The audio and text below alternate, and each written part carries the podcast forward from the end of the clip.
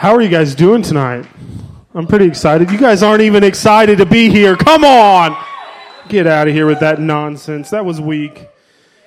Oh my goodness. Uh, sorry I had to Tebow on you guys. I didn't want to block the movie, uh, so I was kneeling in front here, no problem. I'm going to talk, like you said, about a little bit about my calling, but there's some specific notes that I was required to include in this. So we're going to go there. Um, no, tonight, last week we talked about how God sent his son to die for you to save you. God loved the idea of you so much that he was willing to die for you before he even created you. That's the reality. That's what we talked about last week. So, all of you should be saved if you were here last week, should have answered that call. Now we're going to the next call. Okay? So have you ever held on to something a little bit longer than you should have? Anybody? Anybody? Some balding men may come to mind of other people too. I think we have some photos of that. Ooh. Yikes. Anybody uh, got another one? Rocking the long hair but with the bald middle. That's that's pretty nice. I can't really tell the detail on that one, but it's awful, I promise. I googled them. It's it is combed from the back. It does come all the way from back here to and then and trimmed to have bangs. That's pretty awesome. We got one more, I think. Two more. All right, that one's pretty bad. There we go. The mustache going in. That's pretty sweet. I mean, if I could grow a mustache, I would probably do that. That's yeah, you should. And our last one. Oh, somebody who held on too long. No, I just had to mess up with Pastor Jeremy because he did finally decide to shave his head bald and then he let it grow out again. So now it looks crazy again. But I did want to I did want to mess with Pastor Jeremy today. So we've all held on to something a little bit too long, whether it be a relationship or something like that. But we do that with God too. We hold on to things other than God too long when He's just asking us to let it go. Whether it be a relationship, a hobby, finance, addiction, talents, anxiety, depression. He's asked you to let those things go and answer the call, but you're not willing to do that. So many people are holding on so tightly that they're living a life that they're not even meant to live. They're walking down the path thinking that they're going in the right direction, but they're holding on to something so tight that it's pulling them that way. I hope none of you are doing that. You're clinging on to the mundane without while abandoning your mission. We're going to be in Mark chapter 1 tonight, verse 15 through 20. I tacked on a verse and they didn't know that, so there's only going to be 16 through 20 on there. I read out of the New Living Translation. So I'm going to do that. All right. The time promised by God has come at last, he announced. This is Jesus talking.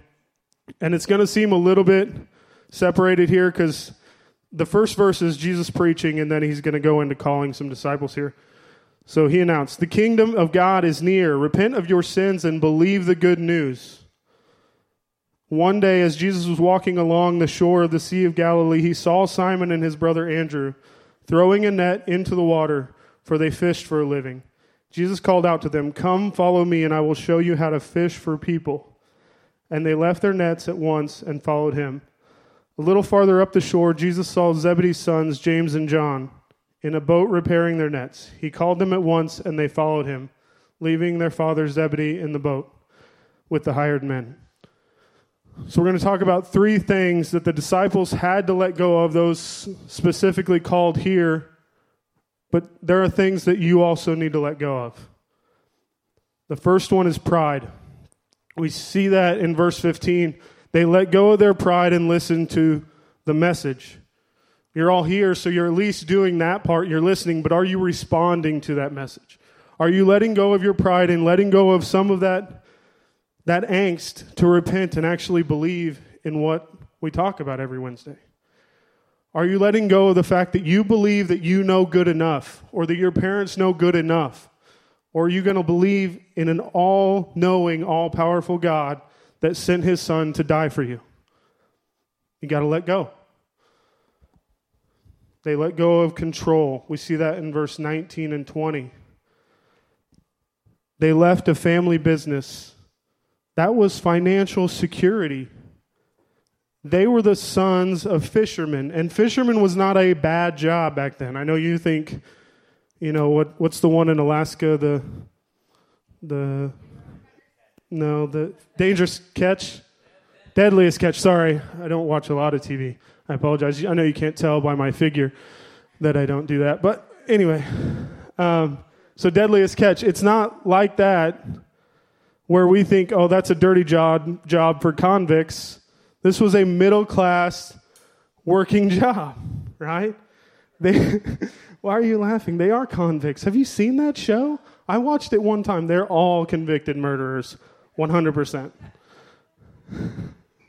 Sorry if your family's on the show, but they are murderers. So that was control. That was control of their future. They knew exactly what they had to do every day. They woke up, they got the nets, they got in the boat, they were ready to go, they went fishing, and they knew what to do exactly when they got out of the water. Security and control. They had control over their day. They didn't control over what they caught, but they had control of every minutia of the day. You got to let that go. You got to let it go. They had employees that worked for them. They were doing well financially, and they dropped those nets. And they said, Sure, I'll do that. I'll follow you because I believe in what you said. That's crazy to me. Crazy to say, I've got this job that I can retire from. Just think about it in our terms. You've had a union job for the last 20 years. In 10 years, you're going to retire and you're going to be fine and God says, Do something else, come and follow me. You drop your wrench, you walk away. Think about that. They literally walked away from financial security for the rest of their life to follow him for three years. That's crazy. They let go of comfort. We see that in 16 through 18. That control of their finances also went into comfort. I mean, think about it. Your normal routine. They left what they were good at. The only job that they probably ever had. I mean, their dad were fishermen, so they they did that every day. Can you let go of comfort and follow Jesus? Follow the call that He's asked you to answer?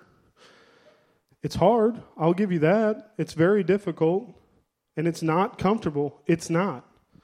I mean, a part of my story kind of goes into that, and, and we'll talk about that. The, the idea is, though, that God designed you to live life to the fullest. He didn't design you to survive, He designed you to thrive. Not to do the same crap every day. He didn't. He didn't design you that way. He designed you with a specific purpose in mind that you can accomplish for His kingdom. That's the fact. And it may not be glorious in your mind, but it doesn't matter. You don't have to be Billy Graham to be a follower of Jesus. When's the last time you talked to your friend about Jesus? We'll start there. Crickets. Exactly. So it was never God's intention for you to receive some of what He has for you. He wants to give it all to you, but you have to be willing to receive it and let go of all the crap you're holding on to. That's the reality. Oh, boy, I'm preaching.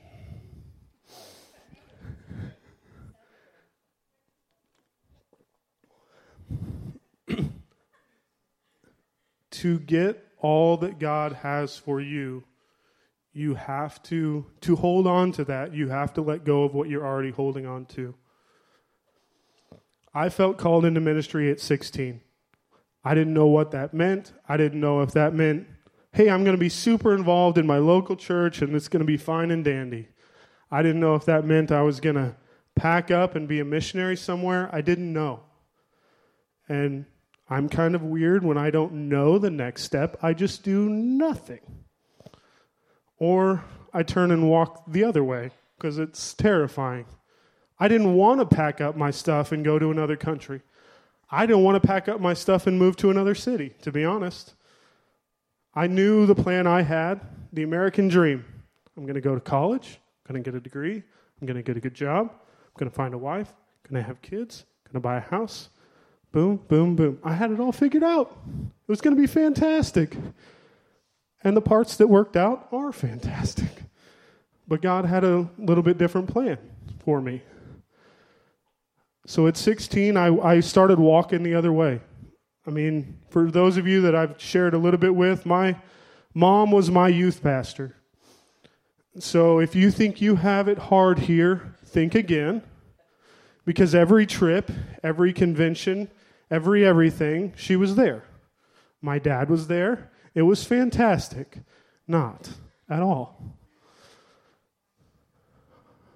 But I had this calling on my life and I was running away. The later part of high school, I did whatever I wanted because I could, because I felt like it. Probably the same way some of you feel here tonight.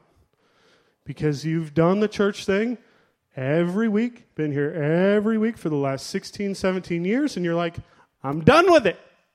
I want to be my own person. You can be your own person, but you have to be the person God wants you to be. You can have a personality. There's not another one of me. I guarantee you that. I'm a little bit crazy and a little bit country and a little bit rock and roll. but you have to let go of that stuff. I finally did. It's Megan's fault. She made me come back to Jesus. Silly girl. Um, no, we, we were married and we had our first kid, and, and I was looking around and I'm like, we're in a one bedroom apartment with a baby. That nursery was in the dining room because that's all we could do. And I'm looking around and I'm like, there's got to be a better way. I figured this out, but there's got to be a better way. And I looked at her and I said, We need to start going back to church. We have to. I want that child to live with the same morals that I've been instilled with. But more than that, we need to be involved. We need people in our lives that will build us up. And so, a little bit reluctantly, she followed me to a Pentecostal church, and that's a story for another time because she did not grow up this way. but she followed me, and she said, if we're going to do this, we need to be faithful. We have to be here all the time. We can't just pop in a week and be gone two weeks. We have to be here. And so I, I agreed to that. And then I started getting involved. You know, I started with youth, I'm doing offering, involved in the men's ministry, started the young adults, and I'm like, hey, I remember I'm, i was called into the ministry and I'm doing it. I'm in the ministry. Look at me. I did it all. Everything you asked me to do, God, I'm here. I'm in church every Sunday. I'm in church every Wednesday. I'm in ministry. I'm doing it. And then God said, No, that's not what you're supposed to be doing. That's not what I told you to do with your life. I want you to be in full time ministry. I want you to be speaking into the lives of people on a daily basis. And that's terrifying. It is. Every time I got comfortable in a job, every time we decided we were going to buy a house, I lost it. I lost that job for one reason or another. It was terrifying. And I finally let go and let God, and I found a, to be honest, it's a cake job. I haven't worked more than 30 hours a week since I've been there and I enrolled in Bible classes and and I'm doing things that I have to do and I let go of all of my control and finally said, if that's what you want me to do, God, I'll take the first step. And he's going to do the rest. If you do your best, God will do the rest. But I'm not going to say it's not scary. I'm not going to say it's not stressful. I'm a little bit of a type A personality when it comes to my life. I like to know what we're doing next and why. And God doesn't always work like that. But there are some of you in this room that have been called to ministry, and you didn't know what that mean, meant for you, and it may not be full time ministry. But that doesn't matter. You need to take those steps necessary to answer that call. The fear that you have is natural, but you have to let go of it. Otherwise, you'll be like me a decade down the road. I could have been doing stuff for God a long time ago. And I finally, I'm hard headed enough. I finally let go. And who knows what I could have done with that decade.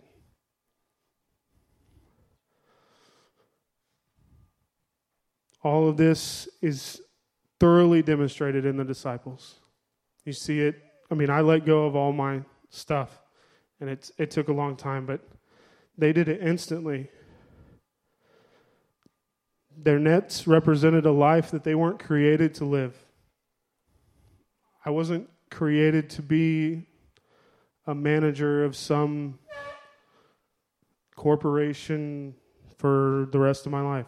It's just not what I was meant to do. Uh, but I was holding on to that. The Nets represented a life that they just wanted to do their own way. And I can respect the fact that you want to do it your own way. You're in that stage of life where you're forging your own way. But you're going to fall and you're going to make mistakes because you're 17 and 18 and I hate to break it to you, but you're stupid. And we all were when we were 17 and 18. If you just ask God for the next thing, and even if He doesn't give it to you, do what's in front of you and do it well. That's all He could ever ask of you.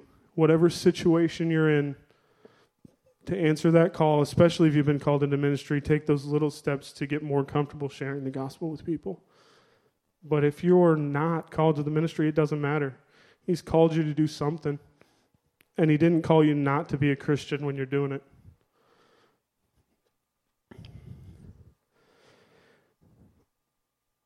Their nets represented a life of least resistance. Later, Jesus would tell them to pick up their cross and follow Him. How are you going to pick up Jesus' cross and follow Him if you still have a hold of that net? It's impossible.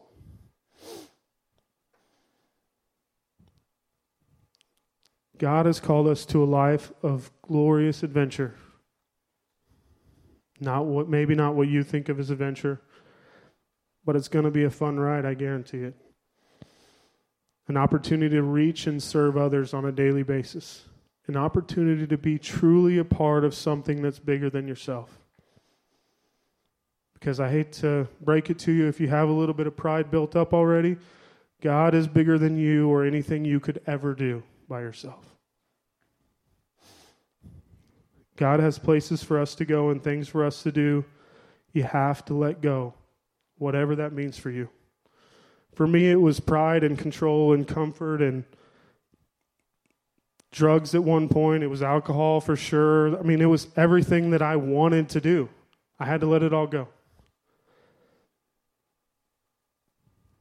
As we go into fam time, think about it. What do you need to let go? What pride are you holding on to? What control are you holding on to? What comfort are you holding on to? And are you really ready to let it go? To fulfill the plan that God has for your life. Thanks, guys. But t- tonight's message was all about your calling. And how many guys in here you would say I would like to know God's calling for my life? Anybody? I, I would think I think a lot of us would like to know that. Um, how, how many of you guys in this room, listen, listen, how many of you guys in this room do know God's calling, God's plan for your life? Yeah, not a lot of hands up that time. I think, and we're all seeking and we're all wondering and we're all wanting to know this and we're all desiring to know God's plan for your life. And, and here's, here's what I can tell you tonight I can tell you what that is. Every single one of you. I can tell you what that is. And I'm not like trying to trick you or trying to uh, uh, do something weird here, but here, let me tell you this. Um, your purpose is this, and, and I obviously there, there's more to it than this. Uh, but in Ephesians 4 22 to 24, it says this You were all taught with regard for your former way of life to put off your old self, which is being corrupted by deceitful desires. How many of you guys would say there's some deceitful desires that are going on in your life? Yeah, I mean, the enemy is always trying to tempt us. He's always after us. He's saying there, there, you to put off those deceitful desires, those sins in your lives, and then he says to be made new in the attitudes of your minds, and to put on the new self, created to be like God in true righteousness and holiness. Basically, what I'm saying tonight is that really if you want to discover your calling if you want to know god's plan for your life if you're if you're just like waiting and you're like hey i don't know what to do with my life god and like you're just in this wondering phase and you're like i have no idea what, what plans are what i want to do like what my calling is i can tell you what it is. Your goal your plan and, and how to discover that for your life is to get as close as you can to jesus and i guarantee you this as you begin to get closer and closer and closer to Jesus, whether that be by prayer, by worship, by reading His Word, by coming to church and hearing messages and letting it change your life, by doing things that God is calling you to do, or, or doing things that you know you should be doing. God will begin to reveal those things to you to, in, in your life. He'll begin to reveal His calling and reveal His plan to your life. And I'm not saying every single person in this room, because I think a lot of times, especially from pastors, we talk about a calling into ministry. Well, I, my brother, he, uh, he works for cancer treatment centers in Tulsa. And, and I, he, actually had cancer when he was in high school. And, um, but he works for cancer treatment centers in, in, in Tulsa. And he's not called to do this, to be a pastor but he, he does have a calling on his life and he does have a plan on his life and he has the ability. When he is there in, in, the, in the room working with people obviously he can't say it out loud but he, can, he has the opportunity to lay his hands on people and pray for them that they'd be healed. That's his calling. My dad my dad um, was a pastor for many many years and and uh, for a long time and and he he uh, there was a time in his life where he was no longer a pastor. And i can tell you this like he he felt like he was failing because he was no longer a had the title pastor. And my dad right now he, this year he'll be 80 years old which is like dinosaur. Like i'm the youngest of six kids. And um and so anyways he, he's 80 years old and he's still he's a security guard for a, an at&t building in tulsa somewhere and, and he was talking to me one day and he said, Jeremy, you know what? He said, I, I've, I felt lost for a long time. I felt like I lost my calling. I felt like I've messed up. I felt like I'm not doing what God's called me to do. But he said, then one day I had a realization. He said, I may not be a pastor in a church, but he said, I'm AT&T pastor. He said, no joke, no joke. He said, there's thousands of people who walk into this building every day, and he said, I get to have contact with these thousands of people every single day. And he said, I can speak life into them. I can speak hope into them. I can speak joy into their lives. And he said, I have an opportunity every single day. There's people that he sees all, there's people been who, who have invited him to their weddings. There's people who have, who have invited him into their life just because he's doing and being the person that God called him to be. It may not be a pastor in a church, it's a person working in a regular field. But still, there's a calling and there's a plan. And the calling and the plan for us is to get as close as we can to Jesus. And He'll begin to reveal that for your life. I think there's a lot of us in here who are like, I need to know that. I need to know God's plan. Like, I got to know exactly, like what Rex was talking about earlier. I, I got to know. Did you tell me the steps? But here's what God's telling you tonight. He's saying, here's, here's what you need to do. You come, come take a step after me. And he said, I'll take a step towards you. And he says, You take a step to me, and I'll take a step to you. And you'll get closer and closer and closer to God. And as you do that, as you draw closer to Him, He says in His Word that He'll come closer and closer and closer to us. And He'll begin to reveal things to us. And He'll begin to tell us that next step to take and that next step to take. He may not reveal this great, grand vision and this grand plan for your life. But he'll say, here's the next step, and here's the next step, and here's what you do next, and here's what you do next.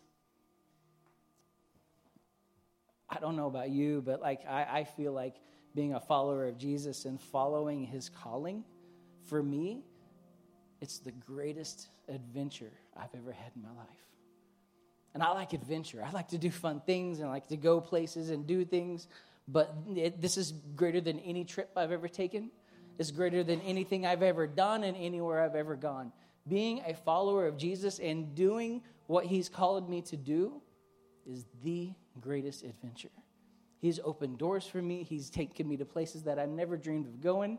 He's given me opportunities I never dreamed of having because I followed him. I want everybody to just close your eyes for a moment.